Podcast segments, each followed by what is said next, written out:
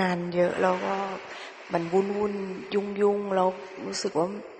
เหมือนมันไม่ได้ทำอะไรไปเลยค่ะหลวงพ่อมันทิ้งต้องทำนะอย่าทิ้งการทำในรูปแบบเป็นเครื่องช่วย ถ้าเราจะเจริญสติในชีวิตประจำวันเนี่ย ก็ไม่ใช่อยู่ๆก็เจริญไปเรื่อยๆนะถึงวันหนึ่งกำลังก็ไม่พอครูบาอาจารย์วัดป่าจะสอน อย่างสายวัดป่าเนี่ย การปฏิบัติมีสามสามสเต็ปต้องทำทั้งสามอันอันแรกเลยทำความสงบ ให้จิตตั้งมั่น จิตสงบมีกำลังขึ้นมา เป็นผู้รู้ผู้ดูขึ้นมานี่คนส่วนมากพอจิตสงบตั้งมั่นแล้วขี้เกียจขี้เกียจขี้เกียจเนี่ยครูบาอาจารย์จะสอนให้พิจารณากาย อันนี้ก็เป็นสมถะอีกแบบหนึ่ง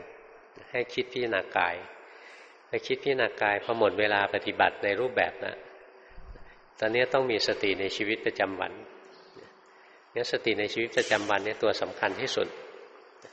แต่การที่ทำใจสงบตั้งมั่นทำใจให้ไม่ขี้เกียจขี้คลาน อันนั้นก็เป็นตัวสนับสนุนที่สำคัญมาก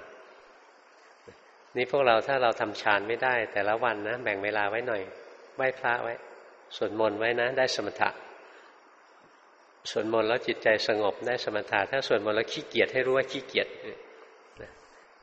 เราไหว้พระสวดมนต์แล้วเราก็แบ่งเวลาปฏิบัติในรูปแบบห้านาทีสิบนาทีสิบห้านาทีอะไรเงี้ยต้องทำอย่างที่หลวงพ่อพูดตั้งแต่ต้นแล้วนะแบ่งเวลาไว้แล้วก็ทำตามรูปแบบไว้หน่อย แล้วหัดรู้สภาวะไป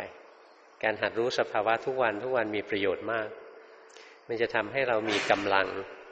สติมันจะมีกำลังที่จะเจริญสติในชีวิตประจำวันได้ ถ้าเราทิ้งการทำในรูปแบบไปเลยนะ เราจะไม่มีกำลังจริง มันเหมือนรู้นะ